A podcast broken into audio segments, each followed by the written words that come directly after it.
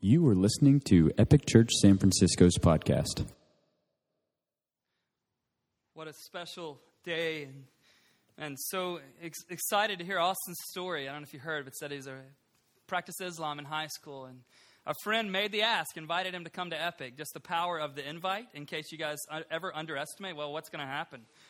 Well, Austin found Christ here. Christ has changed his life, and now Austin's serving. He's a part of a small group here, and all because a friend who's in the room with us this morning said, Hey, why don't you come to my church? Uh, pastor's not that funny, but would you just come? and uh, and let's let's see what let, us see what will happen. So for for Austin, even to hear his story, you could tell that this is an incredibly defining moment for him. It's very significant, and in all of our lives, we have defining moments, right? For Austin, even the whole idea, the moment of baptism, symbolically represents that. Just like all defining moments, there was a life, there's a way life worked before the defining moment happens, and then sort of the life after that is different. And we have these defining moments all the time, right? For myself, I was very interested in who is now my wife, Shauna, at one time when we were in college. Very interested in her. I would even say supremely interested, and she was vaguely interested.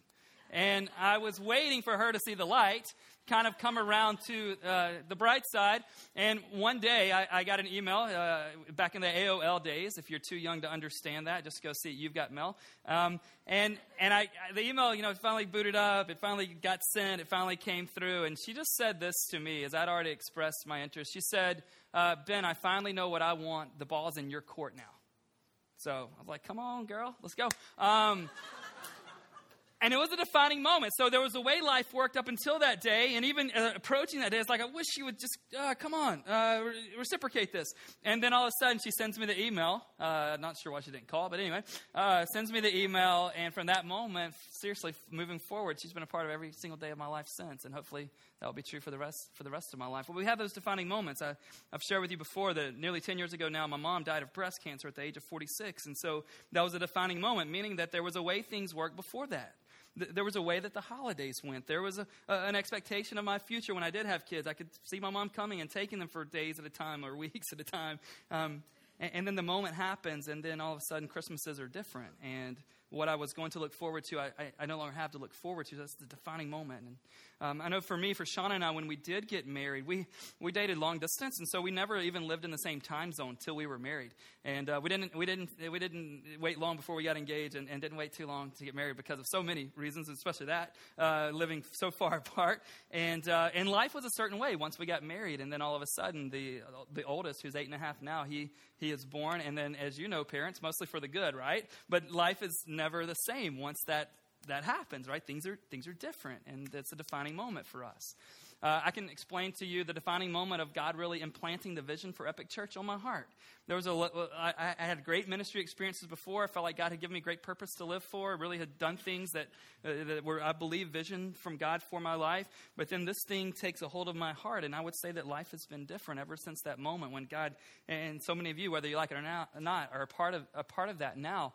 Um, and so you, we have these moments. We have these things where like life works a certain way moment happens, and then everything's different. Everything is changed, which you might see as the title for our series that we're kicking off even this morning. And here's, here's what my hope is in, in light of these kind of defining moments. Um, I hope that what we discuss starting this morning over the next six weeks, six Sundays together, check the podcast if you can't be here with us, I hope that what, we, what, what happens to us, the realities that sort of get uh, lit into our hearts and our minds, my hope is that we would look back on some of the things we're going to discover over the next six weeks and we go, man, that was a defining moment for me. Understanding maybe more about who God is, maybe more understanding of myself, understanding more about what Jesus has done. And so that's what my hope is that you and I might together make some discoveries about ourselves uh, about our good God and about what it could mean for our lives if we were to really embrace and engage in what we're going to experience throughout the series. So that's my hope. Um, the entire series changed is going to be out of the eighth chapter of Romans. So, Romans chapter 8. If you guys have a Bible, you can turn there. If you need one, raise your hand. I've got friends that are walking down the aisles right now ready to ready to put one of those into your hand. Uh, this is a Bible that you can keep. We'll also have it on the screen. Uh, if you've got a smartphone, iPad, whatever, you can download uh, we use the ESV version of the Bible here. That's the translation that we that we go with. Romans chapter 8, it's a very, uh, Romans is uh, probably the most tightly organized of all the letters that the Apostle Paul wrote. Uh, Romans is an extensive kind of theological treatise on, on who God is and, and what sin is and what's required and, and, and how does this work and who are we. Uh, lots of different things like that. And then you get to chapter 8, very popular chapter in Romans. Paul wrote the entire letter to the church at Rome in about AD 57 or so. So you're looking at 25 to 30 years since Christ has died, uh, since he's been raised from the dead, and since that's beginning to be proclaimed. If you don't know any of Paul's stories, uh, Paul's background is that he literally was a person who thought he had it all right Christ kind of um, interrupts his life, to say it mildly, and then he begins to give his life towards sharing the realities that he's encountered there in the first century. And just so if you're here this morning, you go, man, Paul, he's like just this super Christian guy. He wasn't, all right? He hated the church. He had people who were Christians in prison. He was a part of a group that would even murder Christians at times. God changes his life, so there's hope for us, right? Which is good. Uh, even if you haven't killed someone, there's hope for you. Um, if, if, you have, let me know where you're sitting so I can get the security guy in the room on you. Um, and, uh, and, and, Paul begins to write this. So, as we get to chapter 8, what you're going to see in the first verse, and we'll be in verses 1 through 4 this morning, and, and what you're going to see is this just this word therefore show up. So, um, that's showing up. I'm going to share with you the reason that's there is because Paul said a lot in the first seven chapters.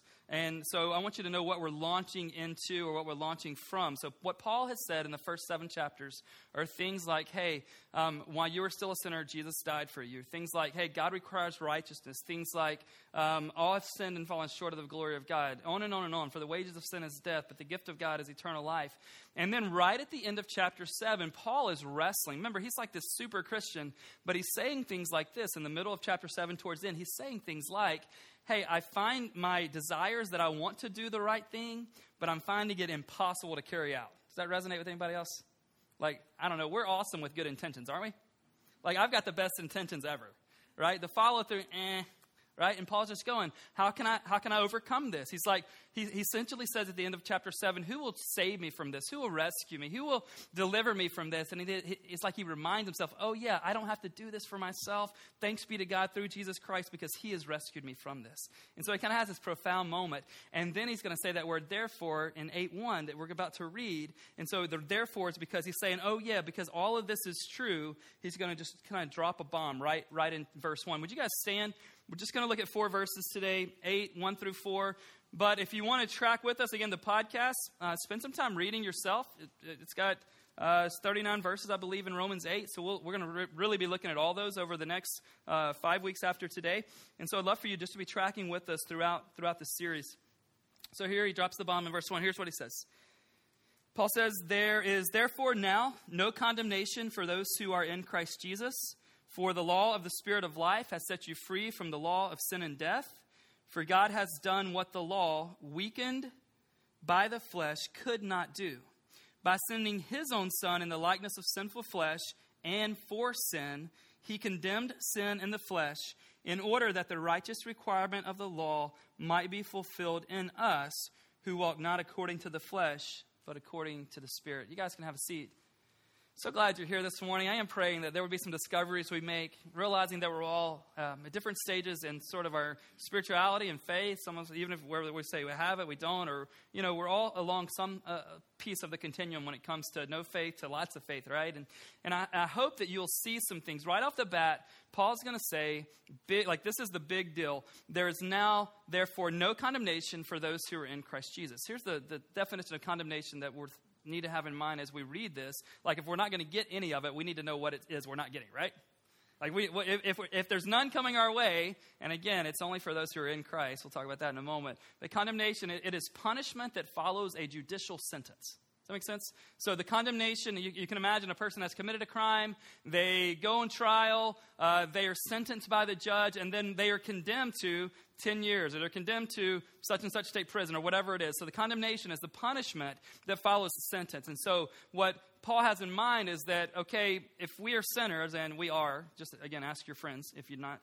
If you're not thinking you are, um, just ask your best friends or your spouse if you're married. That, yeah, you won't pass that test. Um, and he's saying, so he's saying we, even though we have sin, he's saying for those of us in Christ, there is now no condemnation. So the first question we need to ask, I think, any of you, especially uh, those of you that are inquisitive, maybe many of us in the room, any of you have to know why to everything? Like you can't just take it. Like you need to know why. Um, all right, so two of you are Yeah, a couple of honest people. Great. Um, I, am one of those people who are like, why? So Shauna and I, um, we went home last Sunday from church, and there were thousands of bees in our apple tree. Thousands. Like, can't go outside, protect your kids, protect your wife. I mean, it was one of those kind of things. Thousands and thousands of bumblebees. And so, for the first time in our lives, we had to call a, a beekeeper. Uh, we, we had to absolutely call a, a, beekeeper, and, and the beekeeper came out and literally uh, gave us a lot of the why, like how bees work. It's fascinating. Things like the queen bee will send the scout bees out, um, and they think they're actually setting up the new home for the entire clan. They think they've been promoted, but what the queen bee knows that they don't know is that queen uh, bees only have uh, three days worth of memory. This is what the beekeeper, he could have been making it all up. They only have they only have, but I'm, I'm sold. They only have three days worth of memory. So they've sent out, she sent out the scout bees. They think they're the stuff. They've been chosen out of the thousand to go start the new location.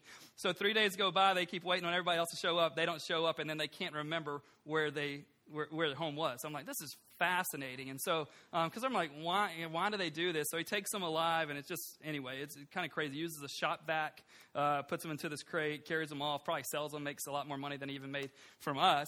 Um, and I'm just like, why does, why does that happen? So if we're going to hear from God, the Bible this morning that there's no condemnation for those who are in Christ, we need to ask the question, why is there no condemnation? Right? The first question I have is, is it that there's no condemnation because we actually haven't sinned. Like, God, has He actually just gone, you know what, on second thought, uh, you've not made any mistakes. You're quite perfect, actually. Like, has, has God done that? Is that the reason why there's no condemnation? Because God's kind of go, well, uh, no, no you've, you've, you've, not sinned. Well, no, the, uh, Paul would write in Romans chapter 3, verse 23, that all have sinned and fall short of the glory of God. So this idea that we've all sinned, that, that God is righteous, that he is holy, that he's uh, glorious, that he has a standard, and, uh, and that we don't meet it. And so Paul says all of us have sinned. So it can't be that we haven't sinned. That's not the reason that condemnation would not come to us. So maybe this next question would be well, is it possible that God has kind of dismissed our sin, that He's turned His eyes away from our sin, or that God's even pretending like we're not sinners, even though He knows that we are? Is, is that possible? Right? Well, it can't be because for God to be holy, that, that whole presence of sin thing doesn't add up. It doesn't come together. So, what, what is true? How can we, if we have sinned, and by the way, the Bible says we've all sinned and fallen short of the glory of God. I think most of us would admit it and say, uh, yeah, I've, I've, actually screwed up royally. Uh, some of us that are honest, the rest of you will call you out, you know, just for lying. That's a sin right there. Um, well, how's it happen? Well, verse 3 tells us how it's happened. Verse 3 says, where, where did God condemn sin? Sin has been condemned. Verse 3 says that God did this by, by, sending his own son in the likeness of sinful flesh, and for sin, he condemned sin in the flesh. Whose flesh? He condemned sin in Jesus' flesh, right? And so here's what you and I need to get at this morning all sin, all sin is going to be condemned. It's either going to be condemned in Jesus' death as we appropriate that by his grace through our faith, it's either going to be condemned in him or it's going to be condemned in us. And if you're like me at that moment, you're like, oh crap, I hope I get on the other side. All sin is going to be condemned as we place faith in Jesus, sin can be condemned in him on our behalf. This is what he came. That is his mission. It's why Jesus became a man. It's why he lived the perfect life. It's why he was born to a virgin. It's why he lived the life and died the death he did. It's why he rose from the dead so that he might do something about our separation from God, that he might do something about our sin. And the Bible tells us what he has done. God has condemned sinful flesh in Jesus' body. He, he's condemned. He came for our sin. And so when you what I can't do with verse 1, I can't stand here this morning because I will be held accountable for what I tell you guys, which is a little bit scary. Um, I'm going to be held accountable. So, what I can't do this morning is say, hey, to all of you in the room, there's no condemnation for any of your sin, period. Because the Bible doesn't say that. What does the Bible say? There is therefore now no condemnation for who? For those who are in Christ. For those who are in Christ. So he's saying it's not that it's true of every human being that they won't be condemned for their sin. It's true of those who are in Christ. Well, what does it mean to be in Christ? It means that we've appropriated Christ's death for our sin. But if I gave you the option this morning, hey, would you like someone else to pay? If you're going to be condemned for your sin, would you like somebody else to take that punishment for you? Right? Like if you're in second grade, you both get in trouble, but your friend says, hey, don't worry. If you'll just buy me a popsicle at recess, I'll take the punishment. That's a good deal, right? Well, of course, you want somebody else, if they are willing to take the punishment for you, you want them to take the punishment for you. But what you can't assume, and what I don't want you to hear and assume leaving this morning is, oh, I love that cross idea that Jesus did. I will let him take the punishment for me, but I won't allow it to have any implications on the rest of my life. I just want to say to you this morning, you can't have that. Because the one who went to the cross proved his lordship in that and if we're not going to submit our lives to Him, and not perfectly, but in faith go, hey, I believe that you are God. I believe that you do this better than I do. I believe that you can do for me what I can't do for myself. If we're not going to place our faith in Him, we're also not going to be able to enjoy the benefits of what He's done on our behalf.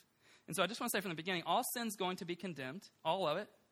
It's either going to be condemned as we appropriate our faith in Jesus and Him assuming and taking on our condemnation for us, or we're going to have to stand under that, which is a, which is a very, very interesting deal. Um, and then in verse 3, it says, it says, For God has done what the law, weakened by the flesh, could not do. I, I really want you to get after this. I don't know if you're like me, and uh, out of all of us in the room, some of us um, didn't grow up in church. Uh, some of us grew up in churches that were a little bit flaky. Uh, you can raise your hand. Anybody flaky? Like we can kind of have a Flakers Anonymous group. Uh, churches like you're just like like now that you've been enlightened maybe a little bit, you're like, what in the world? And others of you maybe grew up in strong churches. Be, be grateful for that if you did. But I know for me, not just the church I grew up in, but probably my own assumptions, I, I really took this whole Christianity and my faith as this thing like, I've got to be good at it to make it happen. Like, I've really got to produce something on my own. I've got to be kind of good enough. I need to make sure that I'm making the right choices, that I'm holding the door open for the ladies. I want God to smite me for that. Um, you know, that I'm really making sure that I don't say certain words. And so I, I really kind of have this, uh, like, hey, let me see if I can work good, hard enough and be good enough to kind of be welcomed in and see if God will be even impressed, maybe. Like, maybe He'll even give me, like, you know, like the first row or something uh, in heaven one day. Like, I, maybe I could do something that can impress Him. But the reality that Paul's getting at and that I want to share with you is that the beautiful thing is what you and I were powerless to do, and what the law itself, even that God gave us, was powerless to do, God was able to do.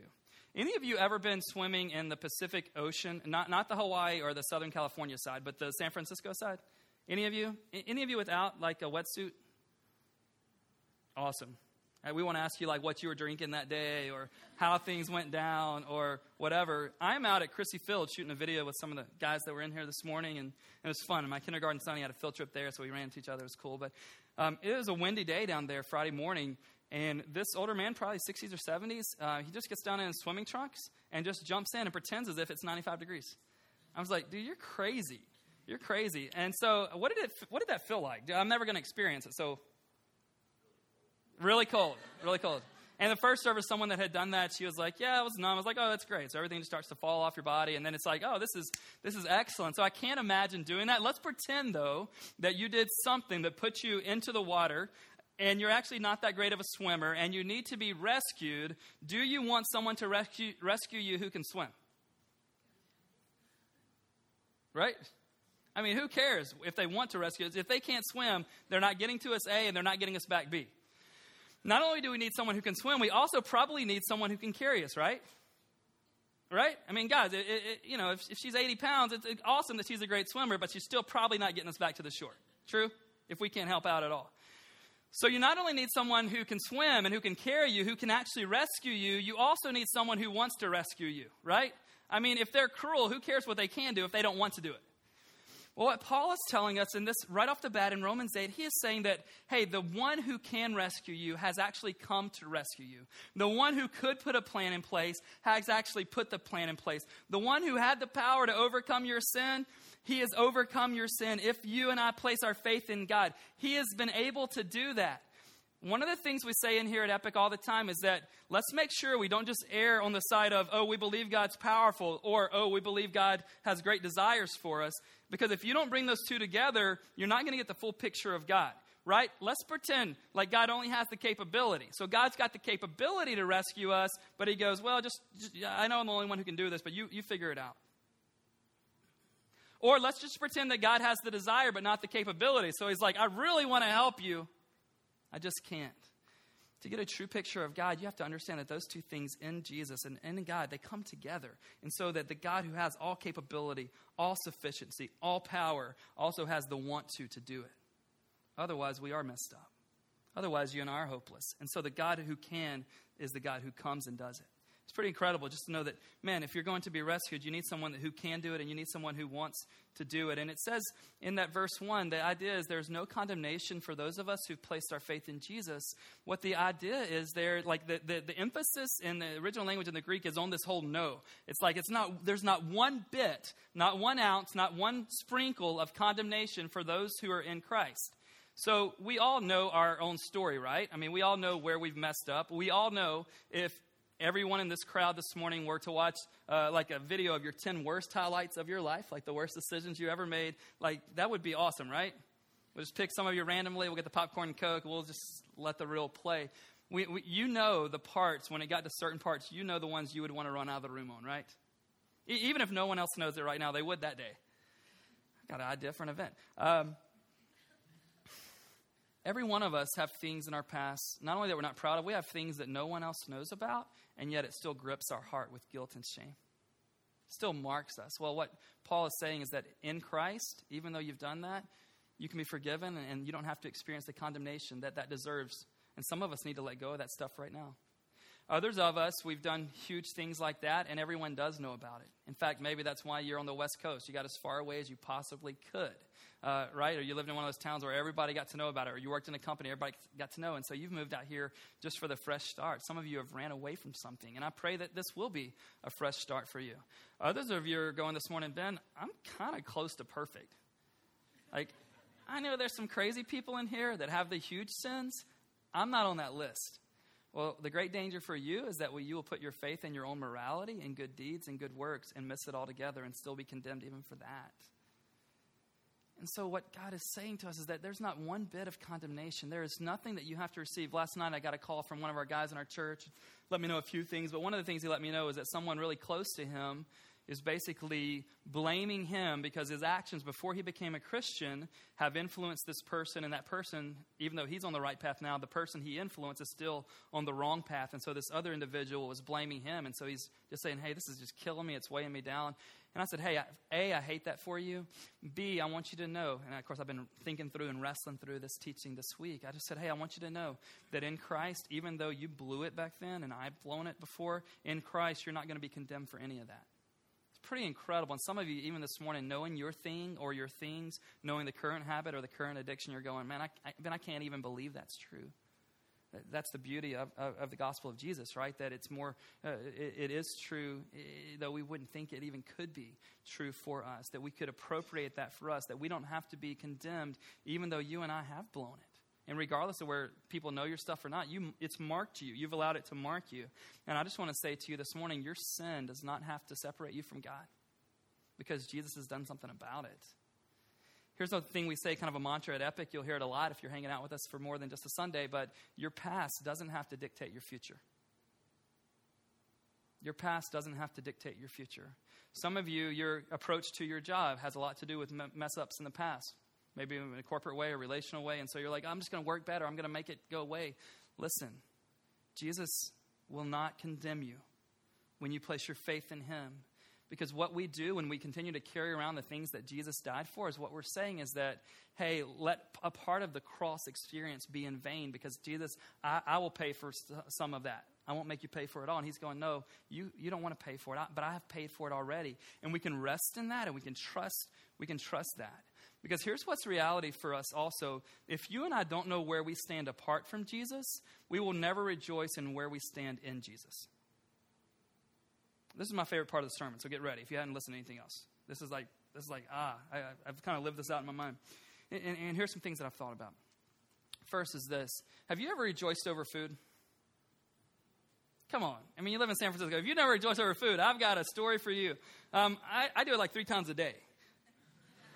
I mean, except for the days where I felt guilty about what I ate yesterday and I've got to do the Greek yogurt thing. I don't, I don't rejoice over that so much. But um, just love food. I just love rejoicing over, over food. I, I do so. But you know what? I've never rejoiced over food in the way that someone who's dealt in their past with extreme hunger rejoices over food. Do you understand that? Like, th- there are people, and we don't see it much, most of us, I venture to say, If not 100% of us in the room, at least 99 something percent of us in the room have never experienced extreme hunger. And so, if you've never experienced extreme hunger, just like I haven't, there's no way that I can rejoice over getting food the same way that someone who hasn't had it will rejoice over getting food. I enjoy the fact that I live in a country that's a, a country that's free. I enjoy my freedom. But I do not rejoice over my freedom in the same way that some of my friends who've moved from another country, or especially even more so people that in their past have been enslaved, there's no way possible for me to rejoice over my freedom or you to rejoice over your freedom unless you've been in those shoes. Shauna and I, and you're going to laugh or cry, whatever, it's just true. Anytime we've wanted to get pregnant in our lives or didn't want to get pregnant, we got pregnant. All right, it's just absolutely true. So we had to, you know, there had to be some surgeries involved. We had, like, we got to shut this factory down somehow, and um, true. Uh, however, we rejoiced over every one of those situations. I mean, once we cried, like I can't believe it, like, but we anyway. Um, seriously, so we, we would rejoice over every time that she would get pregnant. But you know what? We've never been able to rejoice in the same way a couple will that hasn't been able to get pregnant for a decade, and all of a sudden they get pregnant. That's worthy of a party. Ours is a great occasion, but that's worthy of a party. But we cannot rejoice. Does that make sense? You and I will never rejoice over the things unless we realize that we don't have them or unless we've experienced situations where we don't get it. I mean, think about the person. Think about your favorite restaurant in San Francisco. And like, you know, you get on the menu, like you're like, what's the secret today? Like what, what's out there today or what's the special today? And, and you get there, but say the person across from the table, like they've, they've, they, have they have actually struggled with hunger they're going to receive and rejoice in that meal in a way that you won't be able to do. Doesn't make you bad or me bad that we get three meals or more per day, right? We're grateful for that. It just means that we don't know how to rejoice in the food because we've never gone without it. Think about someone that's just uh, think about if they, someone that wakes up in America this morning, or even in San Francisco, but they've come from a country where they were enslaved or they didn't have the, the rights and the freedom that you and I get to enjoy. And we, we don't mean to take it for granted, we just do because it's been a part of some of our lives always. They're going to wake up and be more grateful than we would ever be able to be because of their freedom. It doesn't mean we have the wrong approach, it just means until we were without it, we don't know how to appreciate it. If you and I don't understand where we are without Jesus, then we'll have to question why do they call the gospel of Jesus good news? If we don't get our state of life, our state of eternity, our state of uh, what we are when we're separated from God, then it won't be great news to us when we understand that Jesus has come. He's paid an endearing, incredible price to reconcile us to God. If we don't get our standing without Him, then we'll never fully rejoice over our standing with Him. And just like I've done with food and my freedom and even the ability to have children in our family, I've got to be honest, I've done it with my faith. It's not that I'm ungrateful, it's just that I'm like, okay, I'm, I'm, I'm glad. But man, when I see where I stand without Him, when I understand that my sin is, is, is punishable, that it does condemn me, unless someone steps in and does something about it, and then when I see Him step in and absorb what's mine, it should move me. It, it should cause me to rejoice is just calls me to go, my goodness, this is a better story than I could make up. But sometimes, just to be honest, with me, you guys can keep lying, but just to be honest for me, I just take it for granted. Like, of course he would. Why would he not? I'm a pretty good guy. I try to do the right things. No, my right things don't get me that standing with him. His righteousness, appropriated by his death, once I activate it by my faith through his grace.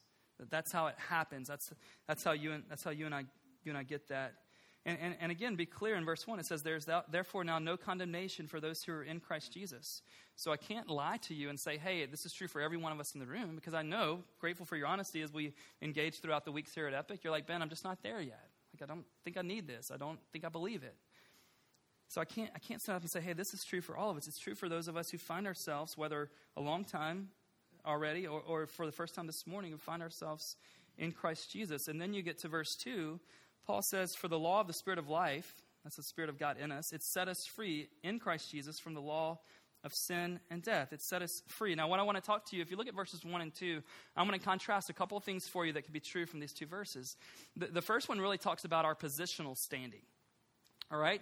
So it talks about our position. It says, in Christ, there's no condemnation, meaning because you place your faith in Jesus, it's, there, it's a once time, settled for all. You're not going to be condemned for your sin. And we need to rejoice over that daily. Over our position. It's what's established. It's what's true today is that we will not, our, the, the effects of our sin have been defeated by Jesus. We place faith in Jesus. Our sin's condemned in Him.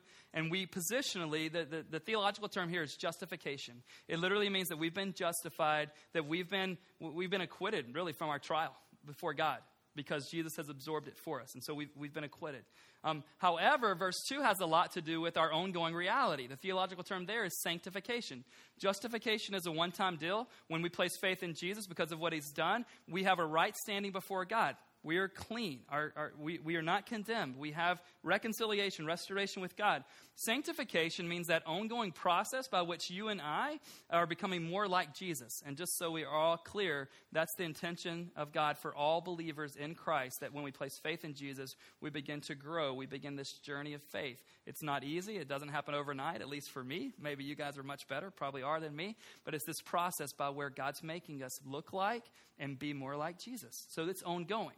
So one is positional, one is ongoing, one is established, one is happening now, right? But here's what you've got to know. If you and I don't believe verse 1, if we don't believe that we have a positional standing of no condemnation before Jesus, then we'll never believe that verse 2 can be, uh, verse 2 can be true in an ongoing way right? If you don't understand that our sin's been defeated once and for all and it's changed our position, then that thing that's besetting you right now, that thing that hangs on to you, that habit you think you can't overcome, you've been living with it, some of you, for 15, 20 years, and you don't know how to get rid of it because you feel like it is the most powerful thing. If you don't believe that Christ has overcome your sin positionally, you'll never believe that he can overcome the sin today you experience. Does that make sense? So there's this positional reality for us, and then there's this ongoing reality. And whatever the case happens to be, like some of us, if we're just honest, we have something that seems like it is the most powerful thing in our entire mind, body, and in our existence, and we absolutely don't know how to overcome it. Well, understand this if God's power can change our position, it also can change over time our reality that we can become. His intention is, I think it's Philippians 1 6 that says that He, Jesus, who began a good work in you, will carry it on to completion. Like He's, he's not, and this is good news too, He's not done with us. Isn't that a good news? Like for those of you who haven't arrived yet? He's not done with us. He's in process as we submit to Him being the Lord and Master of our life. But some of us have these things that we feel like we can't overcome. We can't get away from. We can't get around. We can't get through it. And one thing you and I need to know is that God's power is greater than sin's power. Otherwise, he hasn't defeated it positionally, and we have no hope in an ongoing reality kind of way. Does that make sense? If his power isn't greater, although at times, I don't know about you, but I find myself in the middle of things, I'm just like, man, will I ever come to a day when this thing goes away? And then you begin to see maybe small victories or big victories. And you're like, okay, God, I need your power. If God's Spirit is in us, which we'll talk about next week, then it can overcome, it can overpower and overwhelm any sin, even if it's been with you more than you care to, to admit. So I want, I want us to rest in that, to realize that God has freed us. God has freed us from that. Verse 4 talks about the reason God did all this is so that the reason He sent Jesus, the reason Jesus had sin condemned in His body on the cross, was in order that the righteous requirement of the law might be fulfilled in us. One of the most profound things that I know and will ever be able to tell you guys about in any setting, one on one or up here, is that God has an incredibly high requirement for righteousness. Incredibly high requirement for righteousness, meaning that those of us who aren't righteous, again, that's all of us, we, we, we don't enter his presence. We don't get in relationship with him. We don't get restored to him. We don't get reconciled to him if we're not righteous. And by the way, again, we're not. However, the God who demands righteousness from us is the God who provides righteousness for us. I don't know about you guys, but when I was growing up, if I was going to get my parents a Father's Day or Mother's Day gift, they needed to, to, to give me a couple dollars, right? Anybody else? Like, I don't know how all that worked. Now I'm like just telling my kids, like, no, I'm not giving you money to get me something, all right? I don't, I don't care. I don't need it that bad, and I probably won't like it. Um, and then I'll feel guilty if I don't use it, right? so free when they're not in here. Um, my kids are awesome, and they do, they actually do give good gifts. Um, but it was one of those things. If I was going to get my dad a Father's Day present, he needed to give me the bucks, right? Here's what's crazy God wants righteousness, and nothing less gets into his presence and into relationship. And yet, he comes up with the idea that's so much better than any idea you and I could come up with. What you and I, who are hard workers, we could come up with a great list of 20 things. Hey, God, just let us do these 20 things, or just let us go sit in this, uh, you know, strange place that's like the desert for 20 years. Whatever. God, we'll figure out some way to meet your requirements. God, we'll do that. And God goes, no, you can't meet them. And while that would be terrible news if that's where the story ends, the story doesn't have to end there because I've got a plan. I'm going to send Christ my son, my one and only son, I'm going to send him in human likeness. He's going to live a perfect life, and I'm going to allow him. I'm going to allow him to die a death that you deserve. I'm going to, I'm going to allow that. And the way you appropriate this for your life is by placing faith in and coming under the covering of his righteousness.